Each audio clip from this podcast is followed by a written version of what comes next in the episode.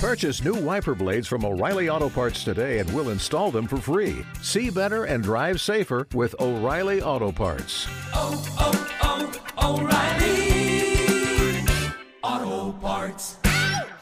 Has the winter season taken a toll on your tile, upholstery, carpet? Call Cyclone Cleaners 570 726 6200. For all your carpet, upholstery, and ceramic tile cleaning needs, it's Cyclone Cleaners, also offering odor treatment and soil and stain guard. Choose the only cleaning company that supplies the water to clean your home and disposes of it when they are finished. Call Cyclone Cleaners to schedule your cleaning today. 570 726 6200.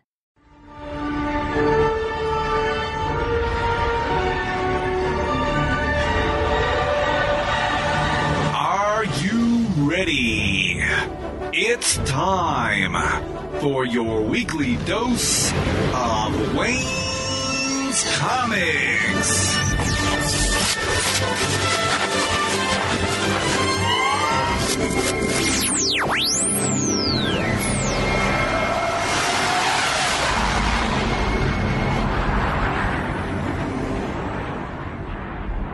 It's the 112th episode of the Wayne's Comics Podcast. Happy holidays, and I'm glad you're listening. This week I've got two great interviews. The first with Chris Doc Wyatt, one of the folks behind Suicide Lane, a great Kickstart comic that I really enjoy that was recently released. Then the second interview features the return of Jeff Kaufman, whose latest endeavor is Angel Falling, a great comic that I got to read a while back and you can still purchase. Both creators talk about what they're working on currently as well as projects they've done recently, so I'm sure you're going to enjoy it. There's a lot to get to, so let's get on with the show.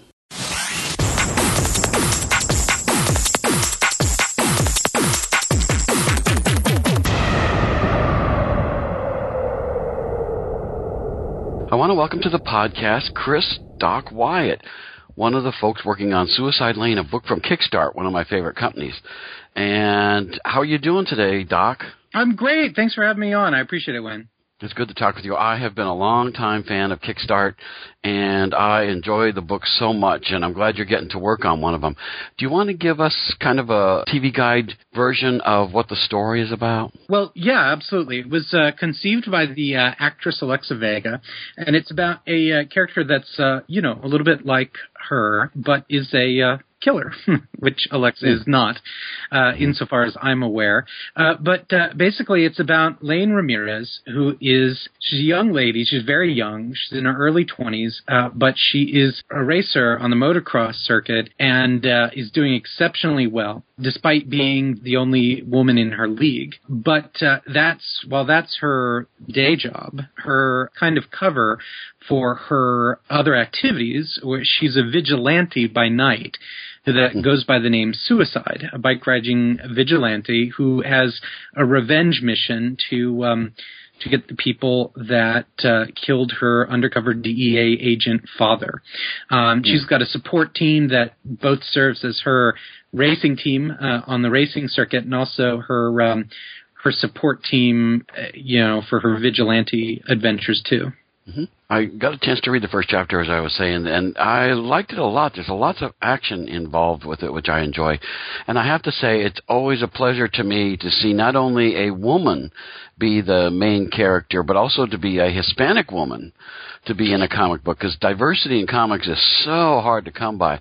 So I was really pleased when I got to read that and see what the story was about. Did the actress want that to happen? I mean, how did that come to be? Well, no, I agree with you. I think the diversity of the book is a cool thing about it, but that uh, wasn't really on uh, Alexa's mind. She actually first conceived of this character uh, and, and created this world as she was a uh, when she was a little girl. She was a girl in the uh, in uh, Robert Rodriguez's Spy Kids movies.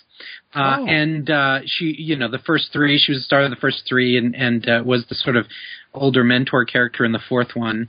And she was on set, and between breaks, I mean, she was, as you would imagine, a little kid on set with Robert Rodriguez. Her imagination was fired up, and she started creating her own stuff. And she created this vigilante female motorcycle racer character, and uh, you know, showed it to to Robert, and uh, he told her, "Look, this is awesome." you know, keep this, keep this in a box. Uh, turned out that a lot of the things from the Spy Kids movies actually had come to Robert when he was a kid, and he kept all of his notebooks from when he was a kid, and he told her that he he sort of goes through them every once in a while to to find ideas that he'd he'd sort of put in there, and so she did. She put it in a box, um, you know, notebook in a box, and um, uncovered it, uh, you know, years and years later, and uh, said, "Hey, this this would actually be a pretty good idea for a comic," and that's when we started working together on it.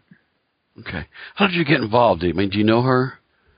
Yeah, Alexa and I are friends. I, I'm an uh, independent film producer, and I first met her on a project called Broken Hill that we shot on location uh, in the Australian at, outback.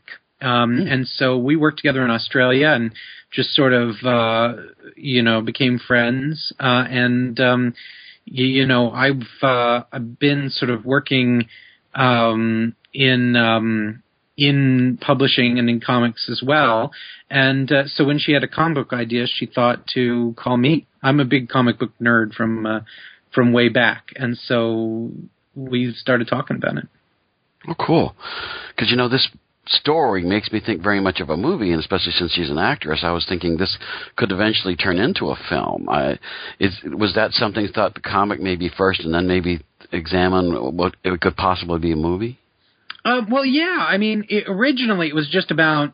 Um, originally it was just about telling the story, but yeah, as we got into it, um, we started thinking of it for television, and uh, yeah, we're uh, we're thinking of developing it for television. It was part of the reason we got this wonderful artist who'd worked on other Kickstart stuff named Tony Shasteen, and he's uh, he's spectacular.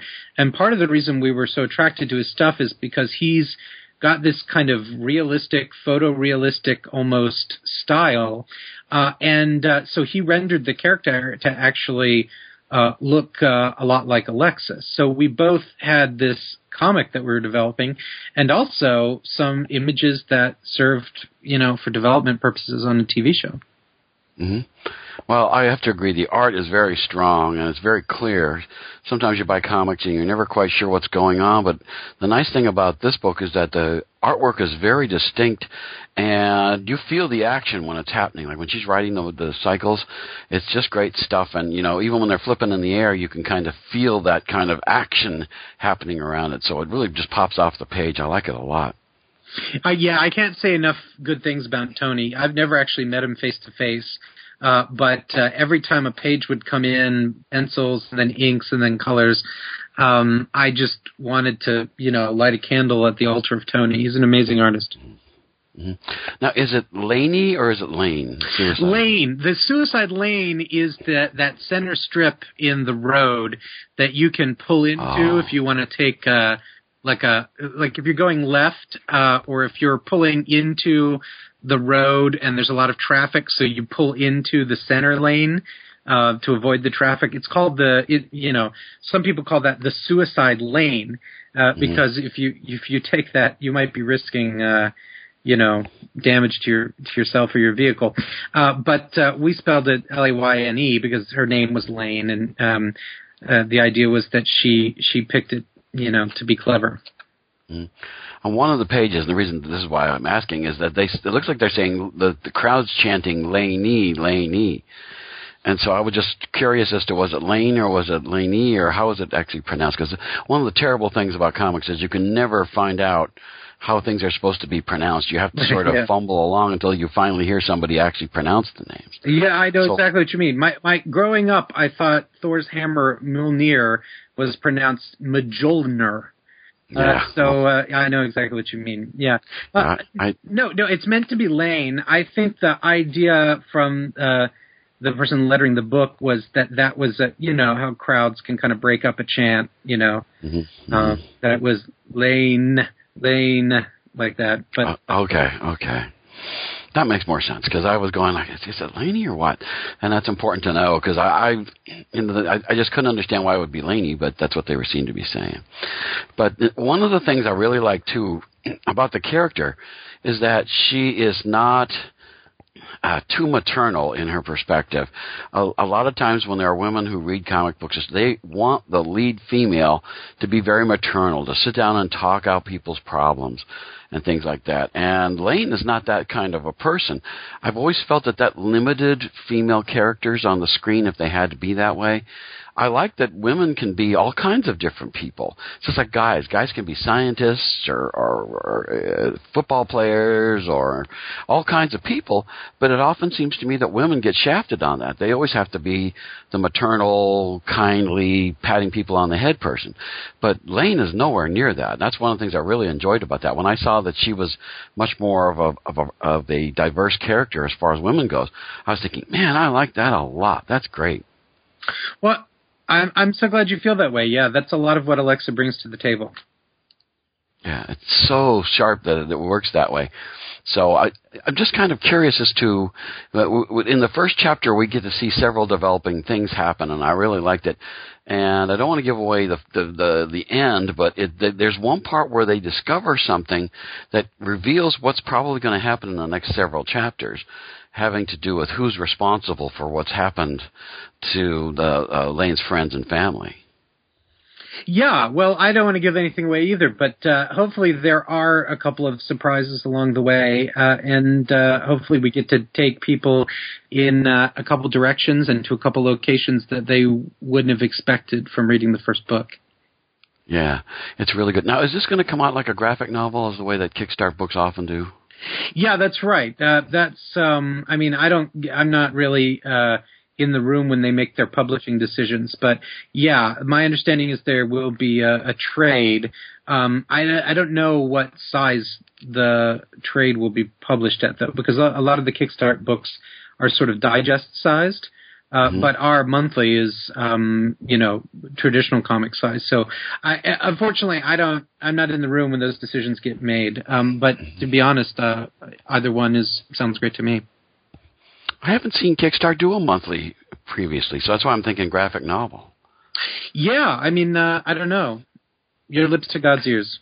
Yeah, well, oftentimes what happens is, is they'll if there even if there's multiple chapters, what they'll do is they'll combine them all into the uh, into the story, and we'll get you know the book will have all the chapters in them. And I just think it's a wonderful thing when they do that.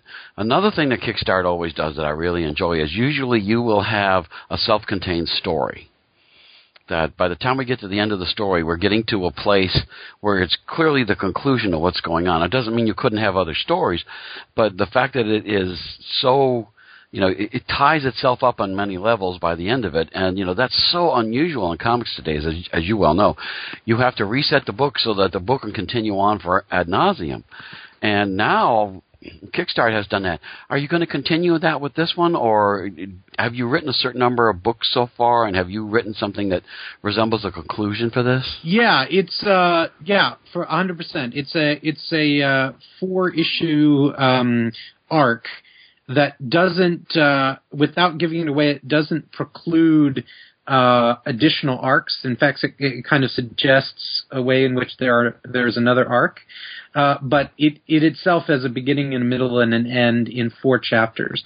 And uh, I also like that about uh, Kickstart's books. I mean, I think that they, um, you know, their Kickstart Entertainment is a transmedia company. You know, they produce film and they produce television and um, they publish and um, they uh, do digital things that are interesting and um, so they have a lot going on. I think that because they're in that sort of multimedia mindset, they develop things in you know with stories that have nice round shapes like like movies and TV shows do, um, mm-hmm. and uh, you know I, that's something I enjoy. I mean, there's nothing worse than uh, reading a great book that sort of never comes to a satisfying conclusion.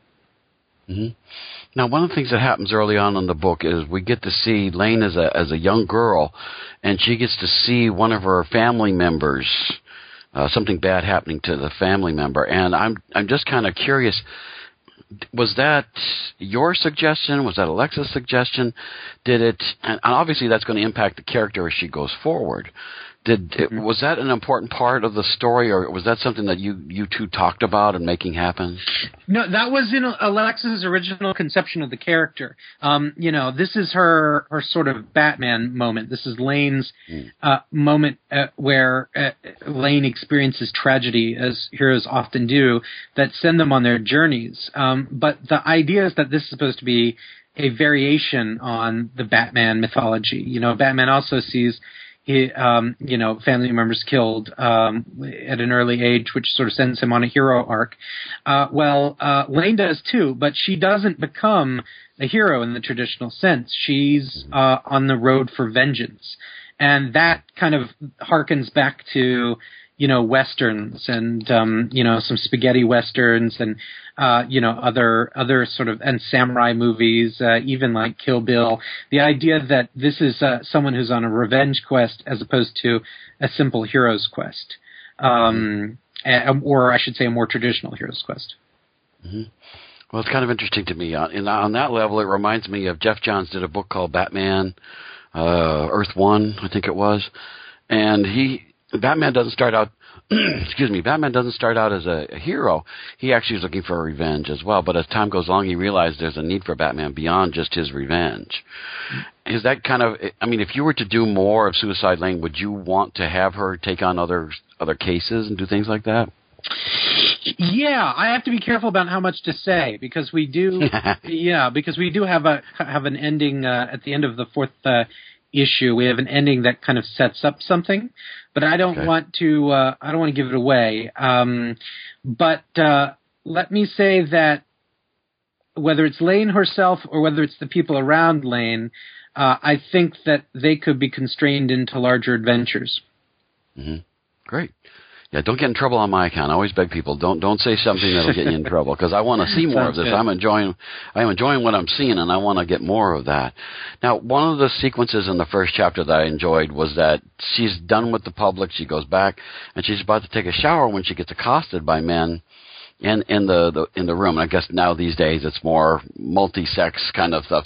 You know, men and women kind of shower in the same area these days. It seems like, and she basically proves to them that she's not going to take that. and then the best part is when they're laying on the floor bloodied and stuff like that, she goes in and takes a shower like nothing ever happened. yeah, we, like we like the idea that one of the things about Lane is that she's she's beyond the ability to shock or like there's there's basically nothing you could do to her to make her lose her cool to make her um you know question herself. She's already in a certain sense dead inside because of of her backstory and because of what happened to her. And that's terrible for her because she we have a sort of the book is written uh, in a certain sense from a, a, first person perspective and we get some inner monologue with Lane and she talks about the fact that she's she's sort of she's got this darkness inside of her and she's sort of uh, dead inside and that's a negative i mean that means that she doesn't have much of a life uh, not much of a she doesn't have a very rich emotional life uh, but on the other hand it means she's completely unflappable it means you can attack her in circumstances where other people might feel uh, very vulnerable, and she does not experience that vulnerability. She's beyond vulnerability. She is just um, she just reacts. Well, it's a really great thing. I, I like about her is that she does that. it's very different. It, it's very different from how many female characters are. And what I also liked in the story is that we talked about one of her family members kind of uh, uh, going through a, a bad thing. That person gets replaced by one of the crew that helps her on both of these sides of the, of her life. And I like the fact that she kind of looks at that person for advice. That she realizes that that she may need somebody to be the somebody who can give her better counsel than what she can come up with herself. And I really like that. Is that I, I like the fact that, that that she gets somebody who can help her because a lot of times you know characters in the comics they never have anybody they rely on it's always they they go out there and they're they're superheroic but it was nice to see that she was human in that respect did, did you guys plan that from the start or was that in her original notes? Yeah again that was in original uh, in alexa's original notes. Um, the the idea that uh, uh, someone who loses a, a father at a young age often seeks a um, you know a paternal figure, and that you know in Batman that that to, in some versions of Batman, that's Alfred. You know, mm-hmm. um, in other versions, it's not necessarily the relationship that they have. But um, but you do see that um, you know with with Harry Potter, it, it's um, Professor Dumbledore. You know, like that yeah. idea that when you've lost someone at an early age, you're sort of you know searching for for for that kind of relationship in other relationships you're trying to substitute it and um mm-hmm. uh, so the character you're referring to his name is Donnie Archer and he um he's a, sort of an older dude who was uh, good friends with her father and um sort of raised her from the moment uh, when she experienced her tragedy, and uh, has become that sort of a substitute. It's sort of her only connection to uh, to human contact uh, in a way. Uh, as a side note, the character uh, Alexa conceived that character originally. It was in her her notes from when she was a little girl, but the character uh, is actually named after a. Um, I'm a fan of a, a, Mexican film director named Jorge Ramirez, mm. who made a movie called Maria Navajas Dos, and mm. it's an FBI there's an FBI character in that that we borrowed the name of uh, oh. from a Mexican gangster movie. Very cool. Now, there's another thing, and, I, and if if you guys want to hold off on this one, you, we don't have to talk about it. But I'm fascinated by the tattoo business that happens with her. Is that something that you would rather hold until people read the book, or can you talk a little bit about that?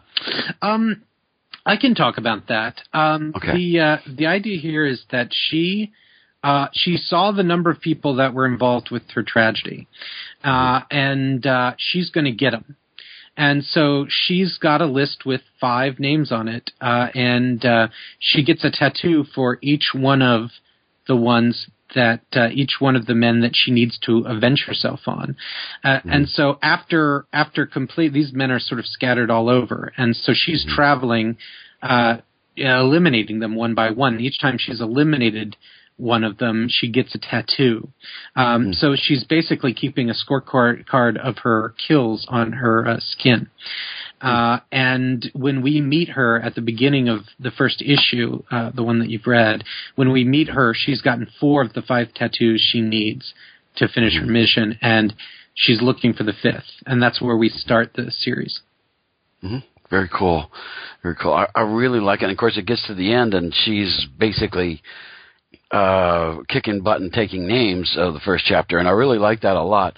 And it, it, it goes so very strongly. I, I really enjoy the fact that she's got a supporting cast, including the guy that we talked about. Did were you involved in the creation of the supporting cast, or were you was this something that Alexa already had together? Because she's got a very interesting and varied supporting cast around her. Yeah, we developed the cast together. Um, that she had uh, the you know, Donnie's character by another name was in the original notes. Uh, and then we worked on building out the rest of the team when we developed it for the comic. Okay, yeah, because I like that. It it feels very uh, uh, real to me that she would gather these kind of people around her as she's doing things. So I really like that quite a lot. So really good stuff. Now, do you have a release date as to when this is going to hit the, the, the stores? Uh, no, I'm so sorry. That's a Kickstart question. I don't. Okay. Uh, the publishing stuff, I'm not clear on. Okay, I'll find out and I'll I'll put it in here so so people can go looking for it. As far as like other projects and things go, I mean, obviously, as as we talked a little bit before you start recording, this was actually your first comic, even though you have been reading them for a long time. What was it like to switch over and start to actually write comics instead of reading them? Well, it was uh, it was awesome. Yeah, I um, it was incredible. Really, it was a personal milestone of mine. Uh, I am uh, uh, I uh, have a writing partner named Kevin Burke, and we uh, have uh, gotten the wonderful opportunity to work on a lot of of Marvel animated TV shows. Um, yeah, we've written for uh, Iron Man Armored Adventures, for Avengers Earth's Mightiest Heroes, for Ultimate Spider-Man, and, and now for the new show Marvel's Avengers Assemble, uh, and for a couple of other shows, uh, Teenage Mutant Ninja Turtles and um, uh, Transformers Rescue Bots. You know, a couple of other comic-based or comic-related um, shows, and that's amazing because I grew up on those comics and I read and collect those comics. You know, to this day. Um, you know, I'm I loving Hickman's run right now uh, on Avengers. Um, though it's very very different from the show we we write for um, and uh, so in uh, a lot of ways i've been uh, writing and playing in that comic book world professionally in the television arena but to actually sit down and you know to write you know you know panel one to write panel descriptions uh, Mm-hmm. was really kind of a personal milestone Cool. Was it easy to do for you since you have this background in, in animation and stuff like that, or did you find it hard? Uh, no, I found the transition smooth. Um, I feel like, uh, in in a certain sense, sequential storytelling is the same whether it's uh, in motion or or not. I mean, obviously, not everything's the same. You know, there are things you can accomplish with a motion or with a gesture or with a look that you don't that it's difficult to sometimes manifest in terms of panel arrangements, but it's also liberating because um, you know there's some things that you can hide between the panels that you can't necessarily hide when you're doing a, a, a TV scene, if you know what I mean. So Right. there were, s- I guess, certain storytelling modes to adapt to, but uh, overall, I feel like uh, you know, in a certain sense, I've been researching to write a comic book, you know, for for the last 25 years of my life. now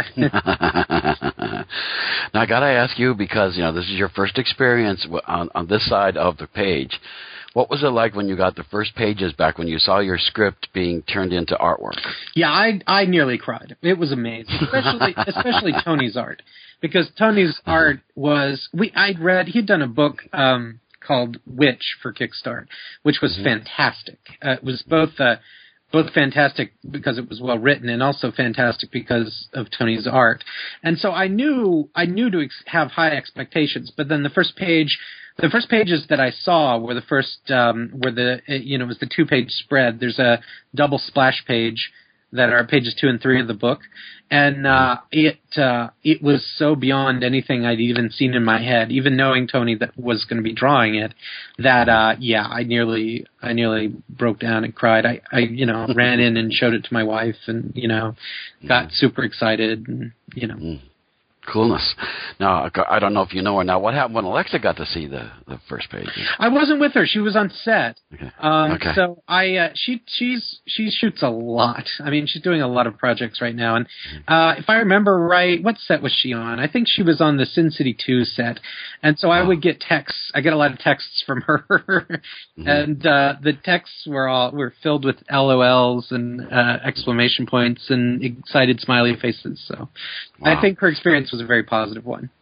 Very cool, very cool. Because it's a nice thing to start out this way and, and, begin your comics career doing this kind of stuff. Because you know the, the the printed page is a little different than the animation on television or in movies, and it's it's got much more of a dynamic feel to it because you can do these kinds of things in comics. And I know that's one of the reasons why probably like you and I have the same expression is as far as going like with comics. it's wonderful stuff to see the printed page and just kind of, as Frank Miller said when he read the uh, Batman for the first time, he said, "I opened the book and I fell in." Mm, well, that's Yeah, a good way of that- putting it. Yeah. Yeah, that was kind of what I've had too. So, I guess since you've done this, and, and you, you you mentioned to me a little earlier before we were recording that you might have other projects as far as comics goes in the works. Can you tell us a little bit about what other things you're working on? You know what? I do n- not know what I can say. I've got two uh, books uh, that are in the script sca- stage with two other publishers. Um, I don't know.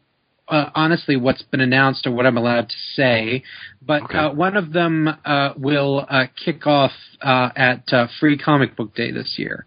Oh, Um, and uh, yeah, uh, which will be fun, a lot of fun, really cool. So I'll have a I'll have a free comic book day book out, and it'll be a full, you know, twenty two page book. Um, you know, as opposed to sometimes on free comic book day you get like.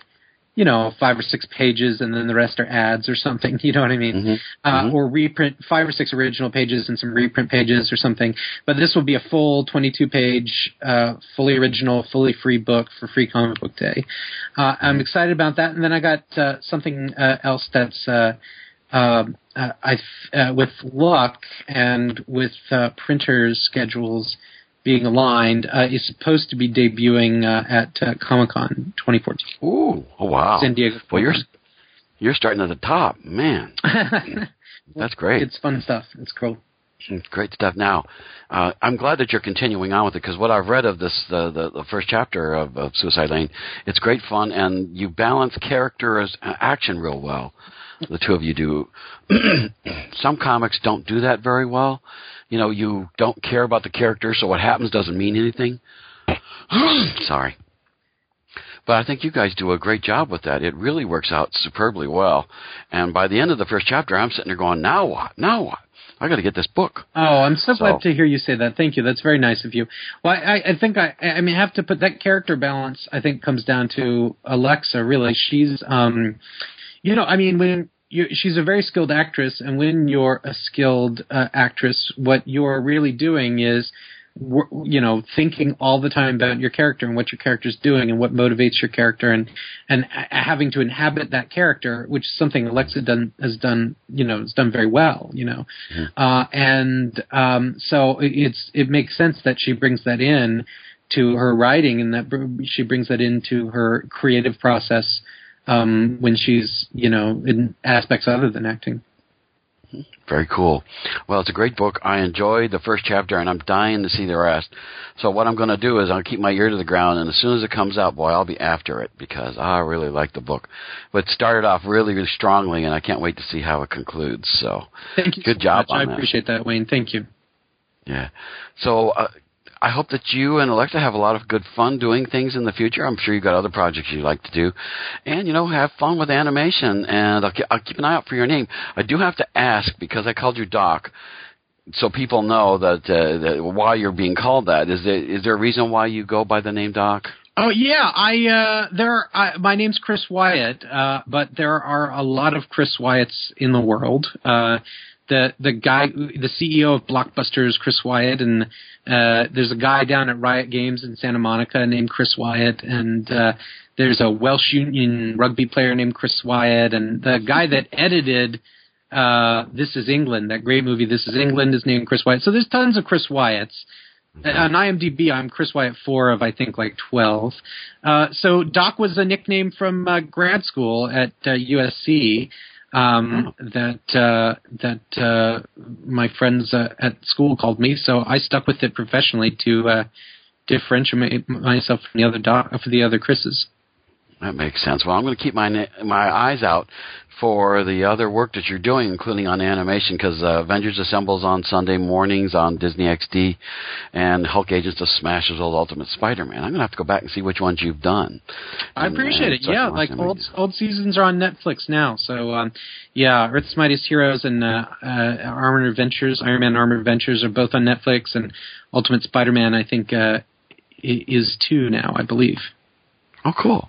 Well, much success, Doc. I hope that things go very well, and maybe if we're lucky, we'll get to see this turned into a TV show or a movie, and Suicide Lane will will turn into an ongoing show. I'd love to see that. Oh, that'd be fantastic. Let's hope so. By the way, I should mention that digital book is out through iTunes uh, or iBook, I guess, uh, and uh, a few other sources. So uh, it's a 99 cent download on a couple of different ebook services. So it's there's a great digitally is a great way to get the book. Is that a first chapter or is that the whole book? Uh, no, it's the it's the it's issue one, the one that you've got in print. Uh, it's okay. out. Uh, it's already out digitally, uh, and it's cheaper that way. Yeah, you know and, DC and does. Tony's art looks great on the screen, yeah. on a nice yeah. digital screen. You know, DC does that. You get to double dip that way. You get to buy, pay 99 cents to see it, and if you really like it, then you go out and buy the paper copy when it comes out, so you have one that you can keep for yourself as a your legacy collection. copy. Yeah.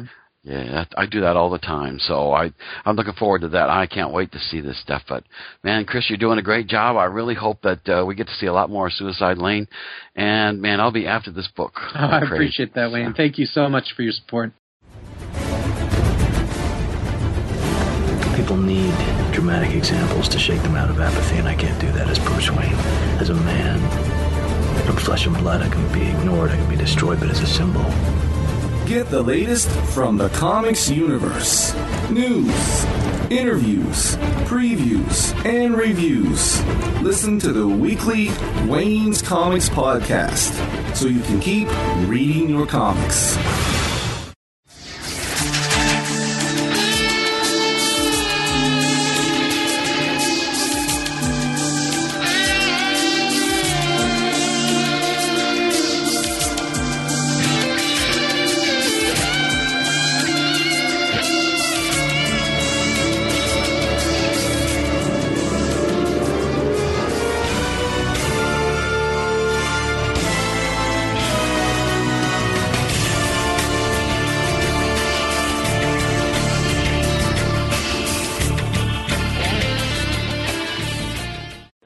Welcome back to the podcast Jeff Kaufman, creator of such wonderful things as Terminal Alice and Whore, and he's got a book that came out recently that we want to talk about called Angel Falling. How are you doing today, Jeff? You know, it's funny. I haven't talked to you in about a year, so it's a little Yeah. it's a little weird that you and I only get to talk like once a year. Yeah, yeah. Well, you need to put out more books, I guess. I, I guess I have to. Yeah. well, why don't we go ahead and jump right into Angel Falling because that's out, and I got a chance to read it, and I just want you to talk about that. Give me, give us kind of the TV guide version of what uh, Angel Falling is all about. Well, Angel Falling was a really tough book because it's following a book, you know, Whore, which was about a guy who does anything for money. And it was a pretty controversial book and people, you know, went a little crazy over it. And my my feeling is my next book always has to be better than my last. So actually trying to beat that book is, you know, it's impossible. So you have to just change direction. And what I did in this book was I did. You know, while all my books have mysteries, this book is about a woman who wakes up in an alley, uh, no clue who she is, but she's one of the most deadly people on the planet. And she's been watched over by a 17 year old kid with autism who has physical photo memory, which makes him even more deadly than she is. He knows where they're from, but doesn't want to tell her because he doesn't want to go back. hmm Okay, and she ends up being called Angel, which I Yeah. think is kind of uh, hence the title of the book. And she's kind of interesting. She's very much of a of an action heroine, but the the funny thing is she doesn't know how she got to be all the, the skilled in all these things. You, you know, that's the tough thing about this book because from the normally you figure out by the end of my books that I, I'm screwing with you, but this book mm-hmm. I start off on page one. You know, I mm-hmm. stick this woman half naked in an alley and she has no clue who she is, and that's that was the fun thing. And they call her Angel because she has these angel wings tattooed on her back. And Connor touches her back. That's the 17 year old kid touches her back and says Angel, and hmm. you know that's how he that's how she winds up being called that. Hmm. Uh, it was a, it was a fun book to write. Hmm. Now we should talk about Connor some too because he has a special part in your writing and in your life experience. So why don't you go tell people about Connor? Well, Connor Jacobs is, like I said, a 17 year old autistic kid with physical photo memory. For the last, I guess, six years, people have been asking me to include uh, autism in my books because my son, Jacob Connor, is autistic. And I never felt like I wanted to do a book that, uh, you know, I don't know, it felt like a charity book. So what basically happened was, is I chose to do a book that, you know, uh, where a character, you don't pity him where he's a very strong-natured character in that you know you look you don't you see his autism second in comparison to who he is as a character, which is very tough to do. But I think I pulled it off. hmm I think you did very well. I really felt for Connor as I was reading the book. And I just think it's such a great story because, uh, as always, you always pick topics that nobody else is writing about. And I like that about this book. Just like Whore was a very different comic from anything I've read, and I still haven't read anything like it. Angel Falling is very much that way too. Is in this, and, it focuses largely on the relationship between Angel and Connor.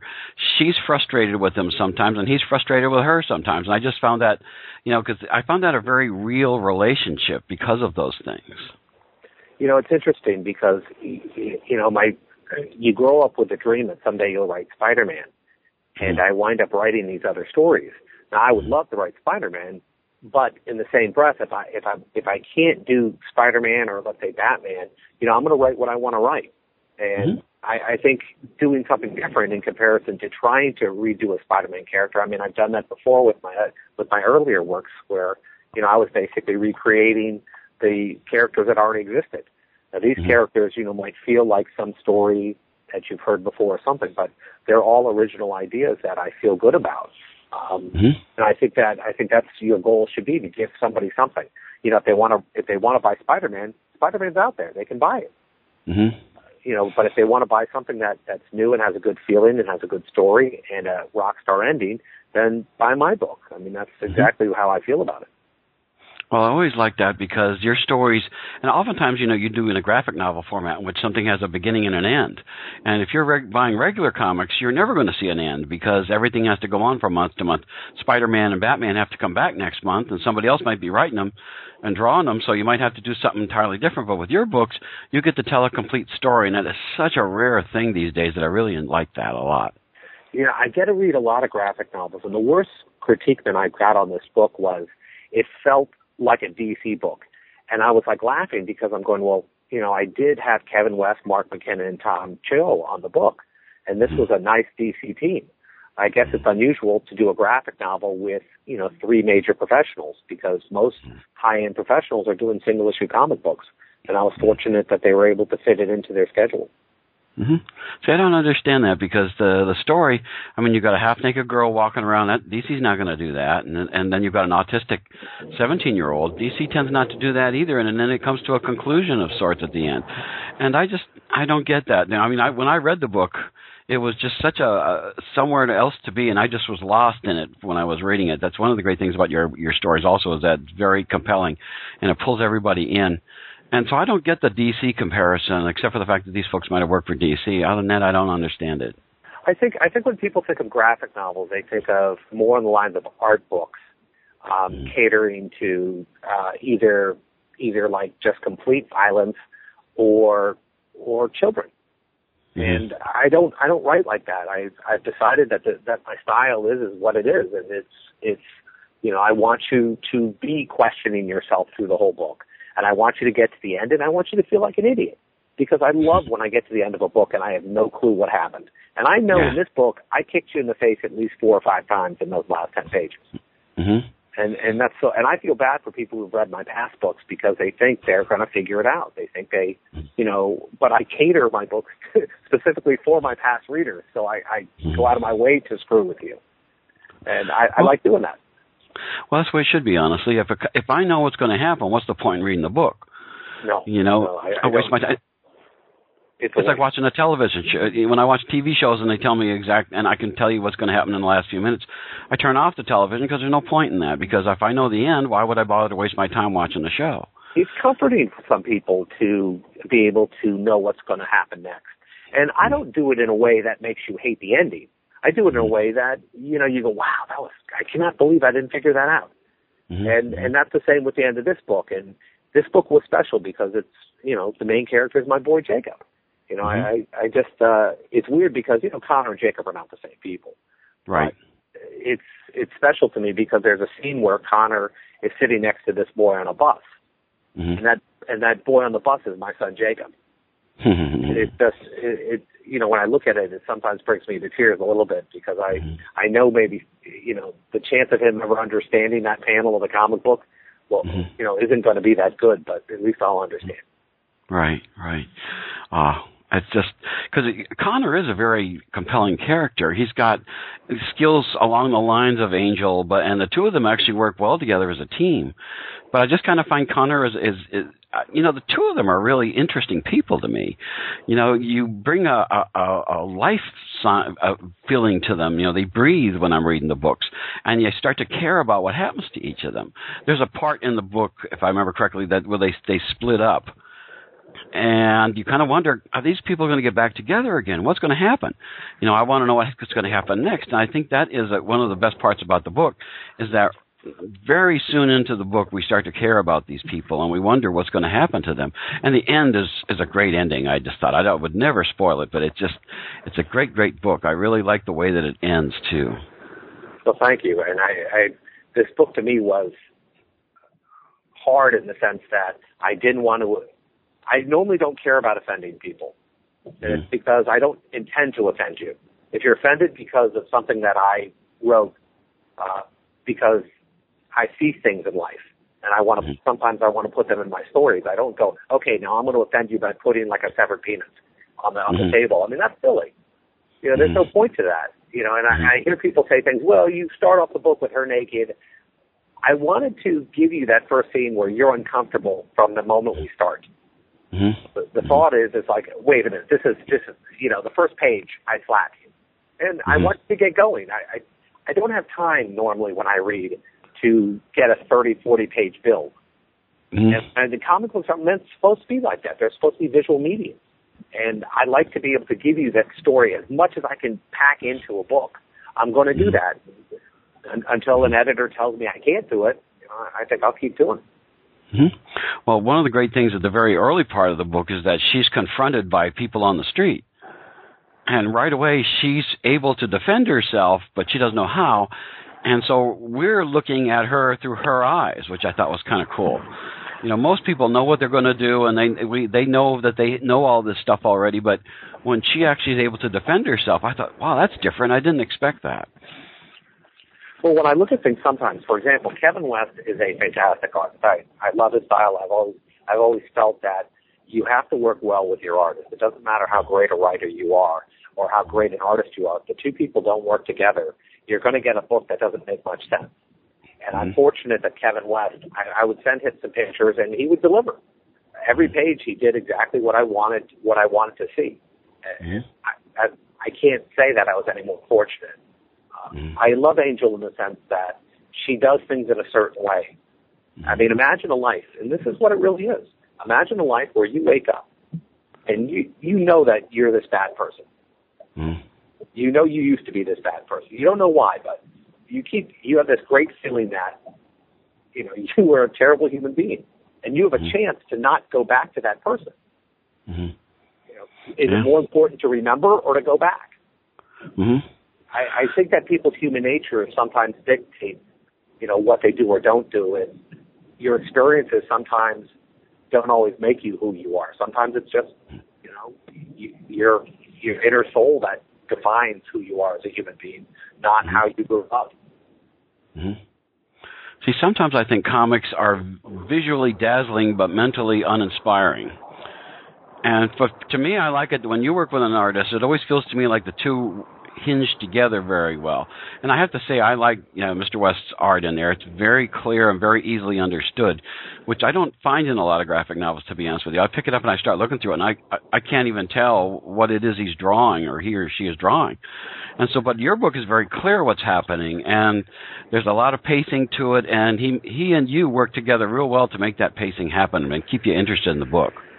I was I was lucky because Mark McKenna actually put us together. He's a uh, you probably know Mark. He's a fantastic inker. He's done a lot. You know, he's been around forever. And I don't. The reason why a lot of art and a lot of graphic novels aren't isn't that good is because you can't. The people putting these books out can't afford to use high end artists. I don't ever want to do a book where the artwork is mediocre. Mm-hmm. You know, you you may forgive me for a story, but you're never going to forgive the artwork because that's what comic books are. They're vis- it's a visual medium, and if you're using artists who don't understand pacing and they don't understand paneling and they don't under they don't know how to make the right choices because they haven't drawn 100, 200, 400, 1,000 pages, mm-hmm. you're going to get what you get. And the reader subconsciously knows there's something wrong, even if the art does look pretty. Mm-hmm. Mm-hmm. The thing I also like too was the the way that Connor is portrayed. And Angel, they have their very unique appearances, and yet they're the way that they see each other. You know, is just so compelling to me. I, I just kind of did you have somebody? Obviously, Connor is is your somebody. Who is Angel? Anybody that you know? Did you actually, you know, make her somebody that you are familiar with? What's funny is I came up with a character and basically the book because a good friend of mine, uh, Clayburn Moore, was the artist from Moore Creations. It's just C.S. Moore. He's just, I've always dreamed that someday I would create a character that was worthy of one of his, you know, for him to actually sculpt. Mm-hmm. And I was thinking about what, and I thought, okay, well, Clay's a genius when it comes to women. So it's got to be a female character, and there has to be a design, defining thing on her. And I was thinking about Kabuki, and I was thinking of Billy Tucci, mm-hmm. and the idea hit me. I go, wait a minute, what about angel wings? The first thing I did was Google uh, I go, well, I, what about Angel Fallen? No, no. How about what about Fallen Angel? No, that's taken. What about oh, Angel Fallen? The main character is Angel. Mm-hmm. And I Googled it, and it was available, and the website was available, and the Facebook was. So I realized this was the first time the title had ever been used, which is a very hard thing to do when you when you try to come up with a cute name for a book. Mm-hmm. And the minute that happened, I realized I had something. Mm-hmm. That the fates were calling to me to do this book, and that's Mhm. the, the idea was just right. And I didn't want to make her a blonde. Mhm. Uh, so the idea of making her a tall brunette, kind of maybe a younger Jaclyn Smith, kind of Mm-hmm. would work, Mm-hmm. and but make her a, a stronger face. And I Mhm. think we got it. hmm Oh, I think so. I really like the character, and I really like the, the marriage of of the visuals and the plot. It really works with her. And you know, I have to say, you touched on something that is a is a thing that bothers me. Is I don't understand why more comics don't center around women characters. I understand it's a male audience, mostly guys pick up, but there are a lot of women who buy comics. And to actually have this book's title character be a woman, I thought was a great. I, I mean, man, I was I was showing this to all the women that I know because I was going like, man, you ought to read this story. It's about a woman. And they were like, really? Comics don't have stories about women. I said, well, this one does.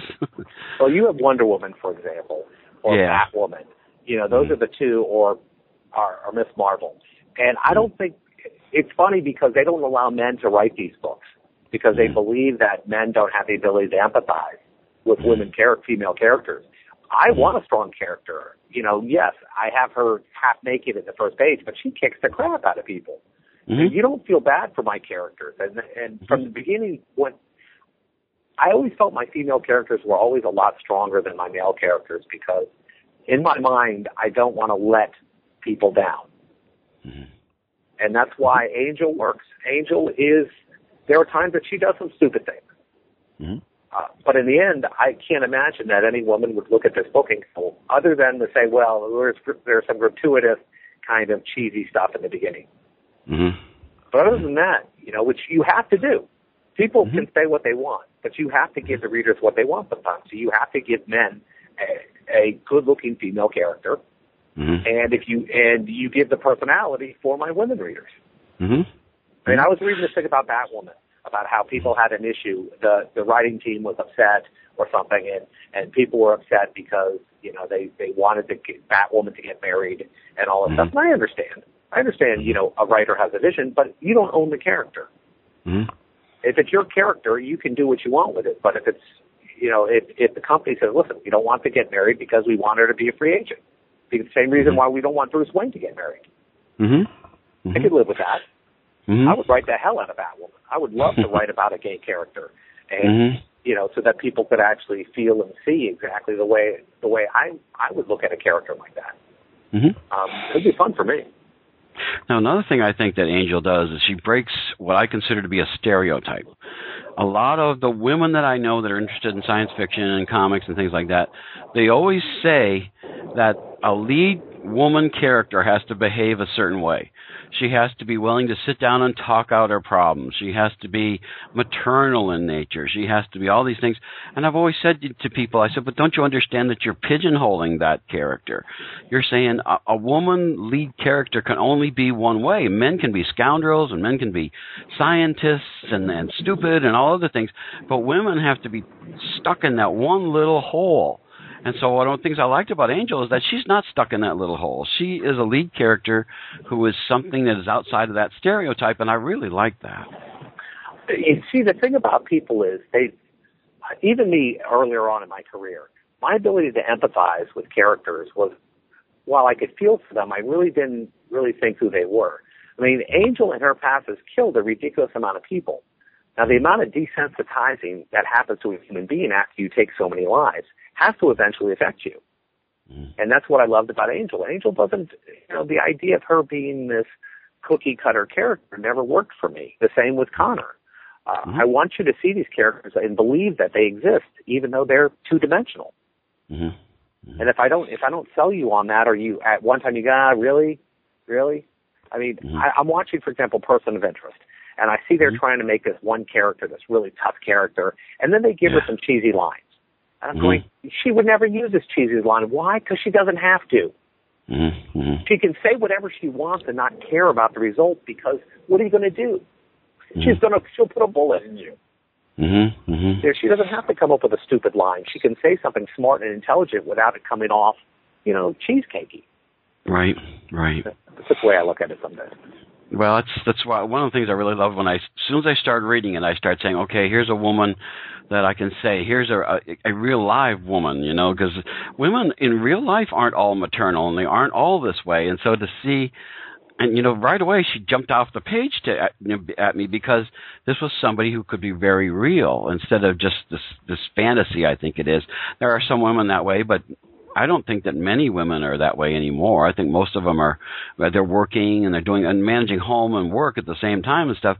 They've got to be a little more, you know, a little stronger than somebody who who who doesn't, uh, you know, who, who is that maternal. You know, she, she does have sympathy for people. Angel does, but if she needs to kick butt, she does that, and I really like that. you know, I, I'll talk to you after we get off because I don't want to spoil the ending for people because they're, you know, you're really going to see the relationships at the end, especially. Uh, Mm-hmm. I look at Angel as a, you can be feminine. Mm-hmm. The idea that maternal and feminine, you know, that women aren't, the average woman, there are some women who will have that maternal instinct, and someone who'll kill your car. Mm-hmm.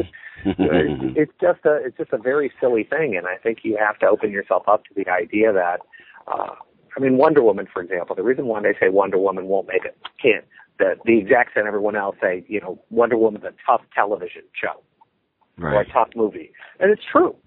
Because the average woman, whether she likes it or not, is not going to buy a woman walking around in a one-piece bathing suit. It's just it's the costume, and, and then you you alter the costume, everyone gets pissed at you.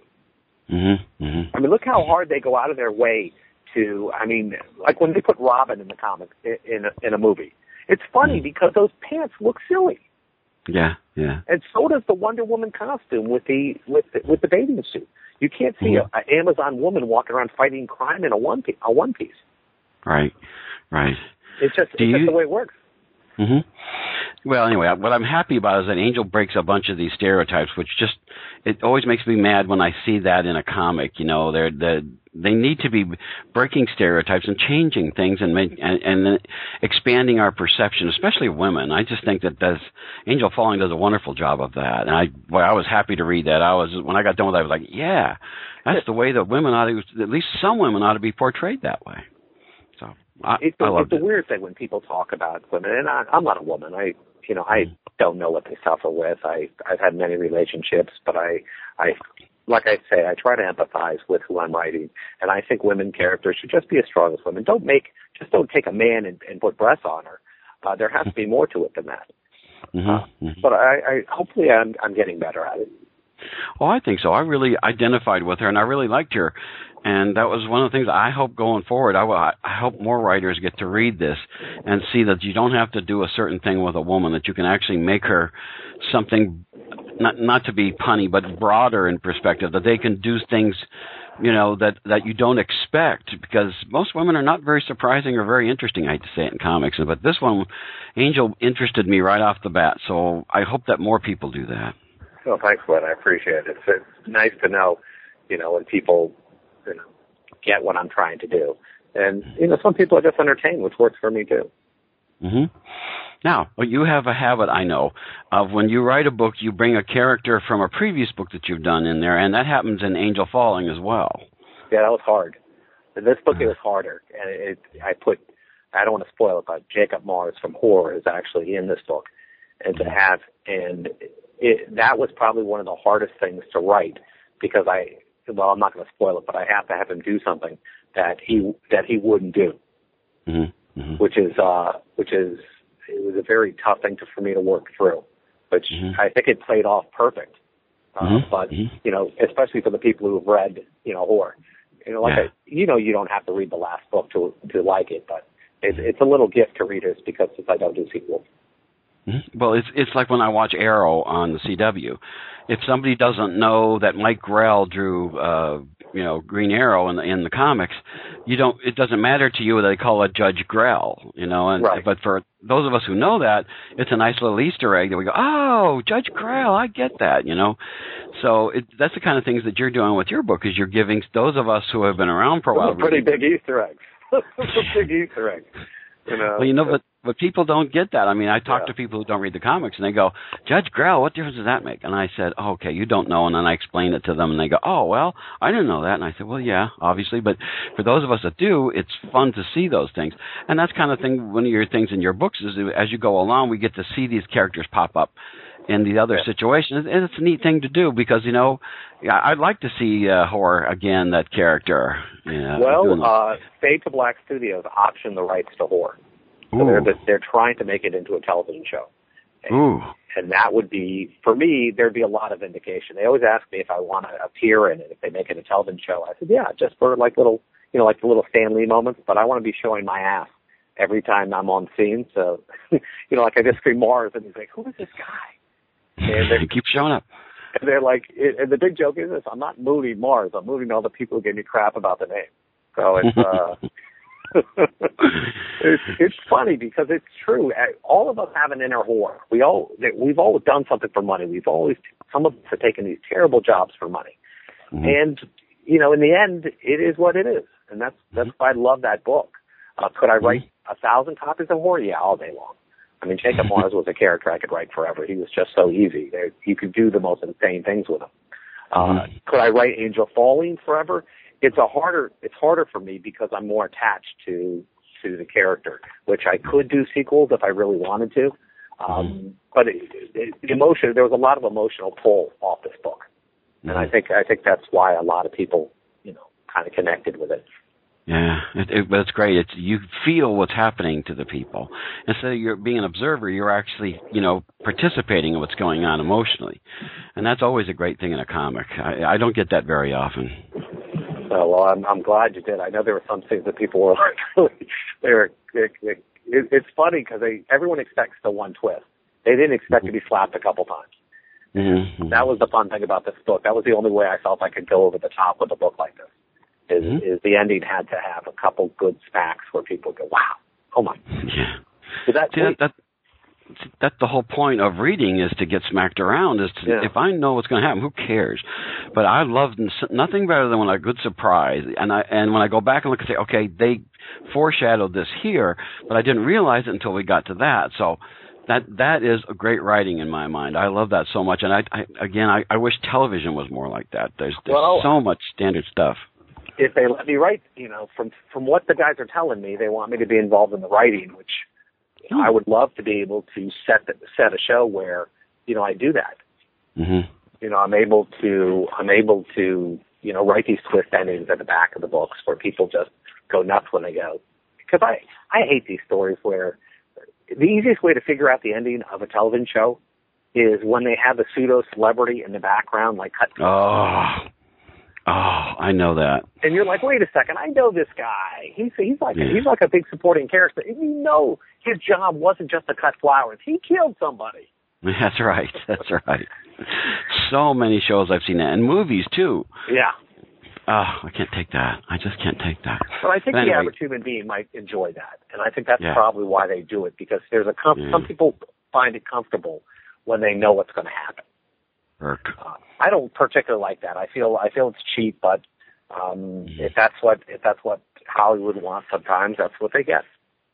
But you know they do they they constantly remake the same plots over and over and over in television shows and in movies, and then they wonder why people don't go to the movies or don't watch the television. Well, guess what? It's dull. Give us something interesting. Don't give us something that's the same old, same old rehashed. You know, that's the important thing to me, and this is what I, I like about your books, and this is why I highly recommend Angel Falling. If somebody, by the way, wants to get a copy of Angel Falling, how do they get a hold of that now? Is it available digitally? Is Um, it it won't be digital until January. It's available January. at you can contact your comic book stores and they can order it if they don't have a copy. Amazon has copies. You can go to Barnes and Noble have them order it, or you can go to our website at bigcitycomics.com and order a copy, and we'll send you out one there. I would rather people get them at comic book stores, but um, you know sometimes it's stored and order it. And if Yeah. you can't get it from a comic book store, I will figure out a way for you to get a copy. okay? So they, you, the the website they can contact you that way. yeah, they can go to bigcitycomics.com or they can go to the Facebook page. We have a store on Facebook slash Big City Comics. Um, and they'll, they'll, I'll do whatever it takes to get the book into people's hands because I, I write them because I want people to read them. It's not about Right. the money to me. Right. Well, money is a real concern, though. How much does it cost normally? Uh, the book, the book is nine ninety nine, which is uh, that's a ridiculously cheap book. I like to call it two single issues for free. You can't Yeah. get a you can't get a twenty two single page comic book for under three twenty five now. So I'm giving you Yeah. a hundred pages. You know, I'm doing it. Wow. I'm doing right by you.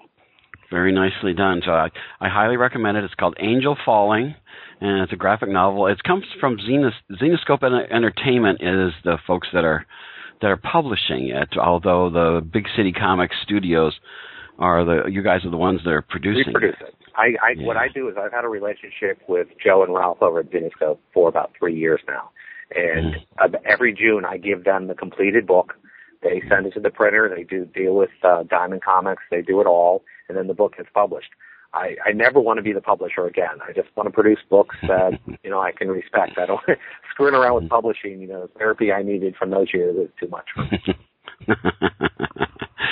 okay. Now, we were talking a little bit before I started recording about that you have other projects coming. Do you want to tell us a little bit about that so we can be on the watch for those? Well, it's kind of funny. I actually have a children's book called um, Chip and Goro coming out in about uh, three months. It's about a stuffed bear and a stuffed gorilla who live on this boy's bed, and when he goes to school, they go to school. I, I just can't. It, it's a little weird for me because I've said this a couple times, but I can imagine the PR when people say, "From the guy who brought you Whore comes Chip and Goro." I, I just wanted to create something that my kids would be able to read. I have two seven-year-olds, and you know they'll they'll be in their 12, they'll either be 13, 14, 15 before they can read anything else I've done. So doing a book that they can actually read is a is a privilege, and I had a fantastic artist in Elvin Cintron who uh, knocked out these paintings in about one painting every week and a half. So it took us about six months to get the artwork done on this book, but it's just fantastic, and that'll Right. come out to that'll come out in about three months, and I'm really enjoying that. And I have two other graphic novels I'm working on right now. Uh, Mhm. One is called um, New Jack, about kind of if you put Eureka and uh, Buffy together. It's about a 22-year-old kid who's a deputy who handles all the supernatural stuff in uh, Wildwood, Louisiana. And the second book is a little tougher. It's a pa- passion project I've been working, trying to get done for the better part of six years. It's called 9/11. Uh, it's kind of what you think, except it's a it's my take on it. It's the idea that they, it's about a villain and a hero who both had people in the building, and Mm. see how they react and how a country reacts. It's it's a pretty strong book, and I Mhm. you know I I don't really I don't think I could have had the how can I say it um I didn't have the strength to do that book a couple of years ago because I would have been too concerned about how it how it came out. But I've been haunted by it, so I know I, I've got to get it done. Well, I expect that to be another gri- gripping book because I think even this far out from it, we're still not over the 9/11 experience. So I'm going to be very interested to see how that can. You may give me a new tradition of what to do on September 11th in the future. Sit down and read Uh, that book. I, I the funny thing is these stories are all locked in my melon, and they don't go away. So it's funny. People say to me, "Well, is it written down?" I said, "No, it's up there." And it, it keeps all these different stories keep clawing to get out. Mhm. and that's why doing the sequel to me is you know the sequel's not qual is fighting to get out. It's the book that I've been sitting on that I go, oh, I gotta do it, I gotta do it. And, and now I'm going to try to fit two in in a year that I probably don't have enough time to fit one in. hmm Well, it's interesting you say that because I have a couple of Star Trek scripts that a bunch of us had gotten together, and I wrote two of them. And the first one, when we, we wrote the last word down on the page, I felt this strange rush of feeling like all of a sudden all this was out of me and onto the paper for the first time. And I was like, wow, that is a weird feeling, I said. But that's probably what you experience a lot. You probably get a lot of that when, when all of a sudden it's on the paper, it's a whole other experience than, than having it going around in your head. You know, it's it's funny, but um I don't know why my brain functions the way it does. You'd have to Mhm. talk to my wife. Um I don't get that rush when I finish. I don't Hmm. get that rush when I doing it. it. It's like it's not that I gave birth to something. hmm It just feels like it feels like it needed to be told, and I Mm-hmm. need you to understand what I was trying to say. Hmm It, it's the weirdest thing because when I talk to people about my books, like it's always more important to me to be able to talk to you afterwards and discuss everything. Like, so you got that part, and what do you think of that? And Mhm. it just feels like I, I needed to do it.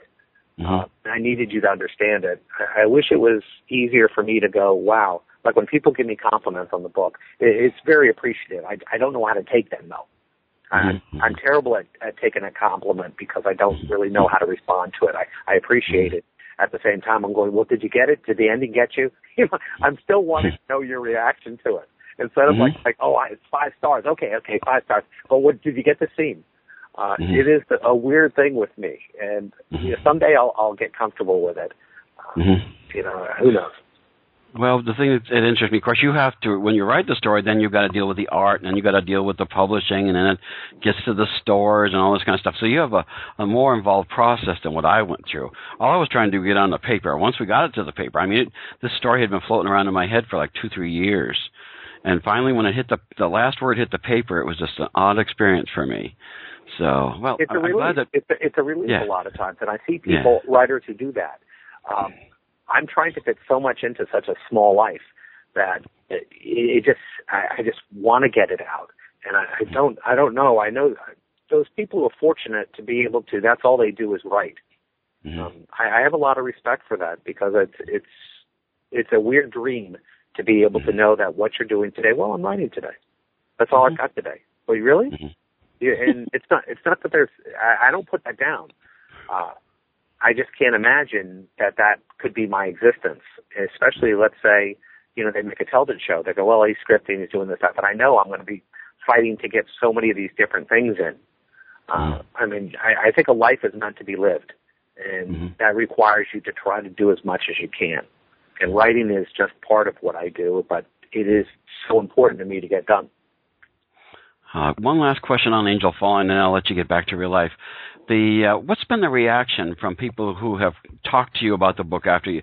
You were mentioning a little bit about did you wanted to know how people got the ending and stuff like that. What's been the reaction that that people who have read the comic have given you? Uh, what have they told you? you got to understand, I was really scared on this book. I was really, and that's weird for me to say to people because they don't understand it. But when you put like a year of your life into something and you depart so strongly from the book before, that your mm-hmm. fear is that people are going to turn on you. They want what you did before so badly that they're not going to care or, or like or respect what you did. And mm-hmm. I got the exact opposite. You know, mm-hmm. this book had no swearing and no sex, and people just seem to, you know, Whore got a, a ridiculous reaction, but people seem to love Angel Falling. They they come to me, they talk, oh God, I I loved Whore, and Terminal House was good. so it's funny, the Terminal House was good, uh, but I loved Whore. But this book, this was something else, and I'm like, oh wow, you know, that was good, good. Then I then I know that I can whatever I do next, you know, that my choices, I'm making the right choices, and I, you know, my stories aren't limited to you know uh, penis and fart jokes. well, keep up the good work because all the books of yours that I've read have been great fun and, and definitely worth the shekels to put down to get. So if people out there have not yet gotten Angel Fallen, go to your local comic stores and get them there. And if you need to approach Jeff, go right ahead and do it. I highly recommend it. It's such a great book. You will be engrossed in it once you get started, like I was, until you get to the end. So, Jeff, it's good to talk with you. You know, much success going forward. I can't wait to read your new stuff coming. Oh, thanks, Glenn. It's always good to talk to you, even though it's only once a year. Yeah, well, we'll have to do something about that. You know, I- I'm at a lot of conventions, and I do drink a lot, but okay. Uh, okay.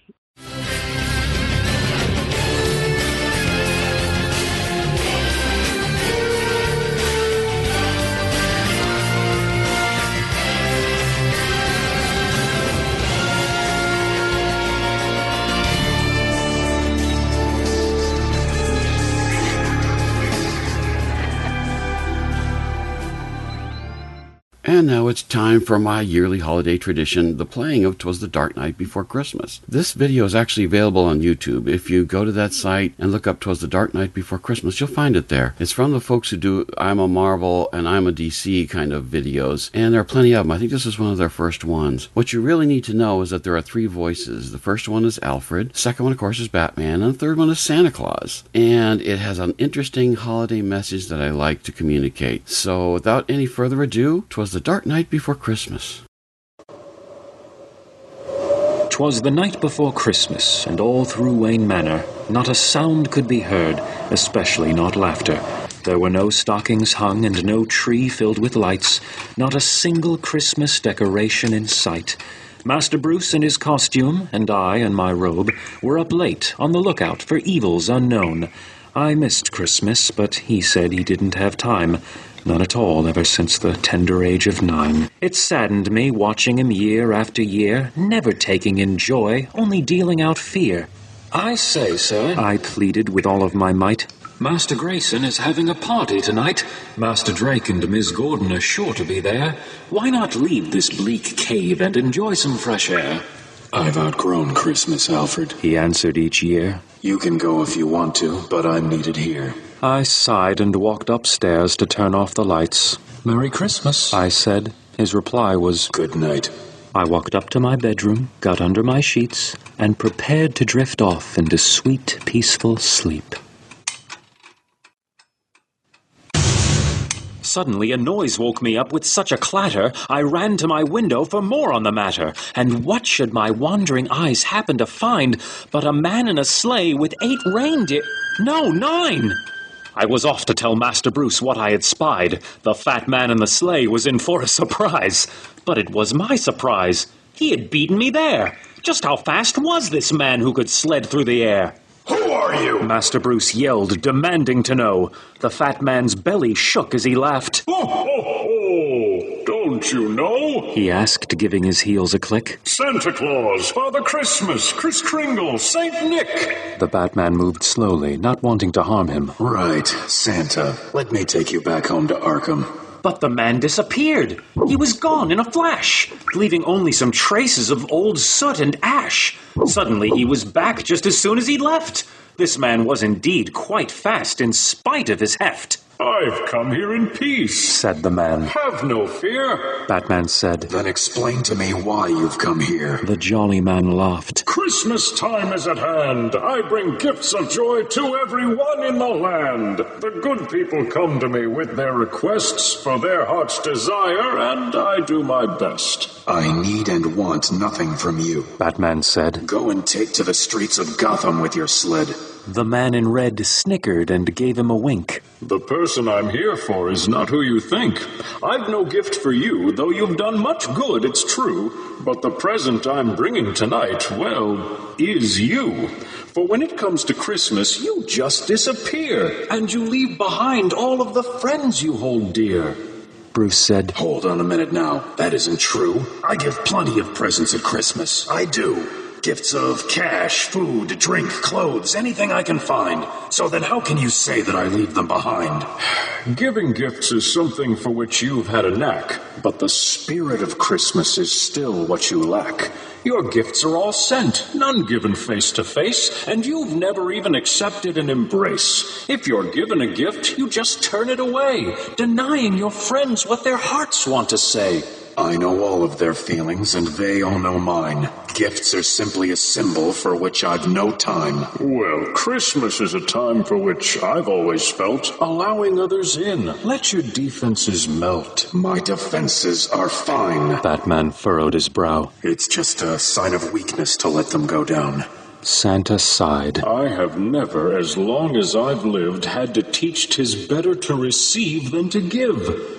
I came here to open up your heart and your mind.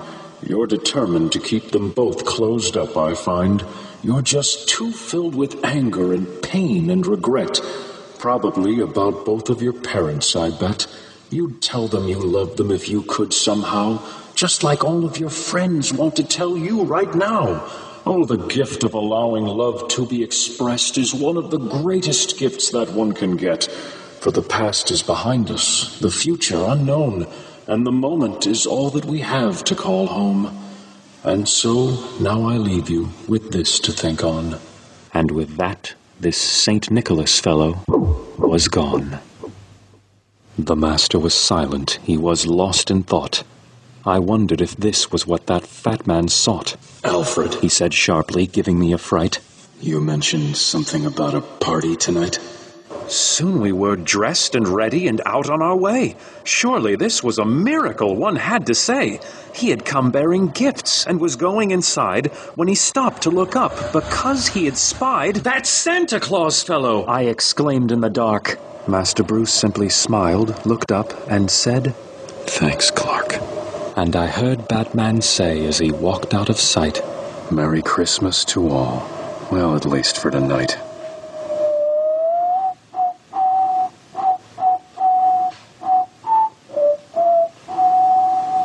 May you enjoy whatever holidays you celebrate this year. So happy holidays. I'll be back next week with more interviews. But until then, keep reading your comics.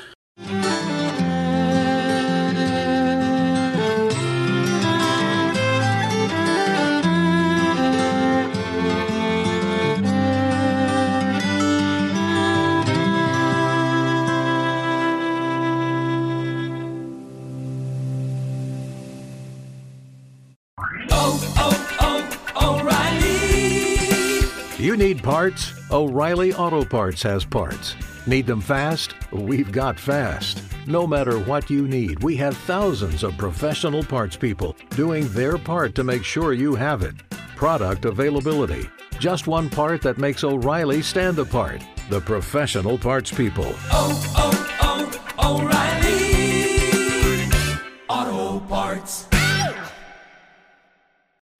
Join us today during the Jeep Celebration event. Right now, get 20% below MSRP for an average of 15178 under MSRP on the purchase of a 2023 Jeep Grand Cherokee Overland 4xE or Summit 4xE.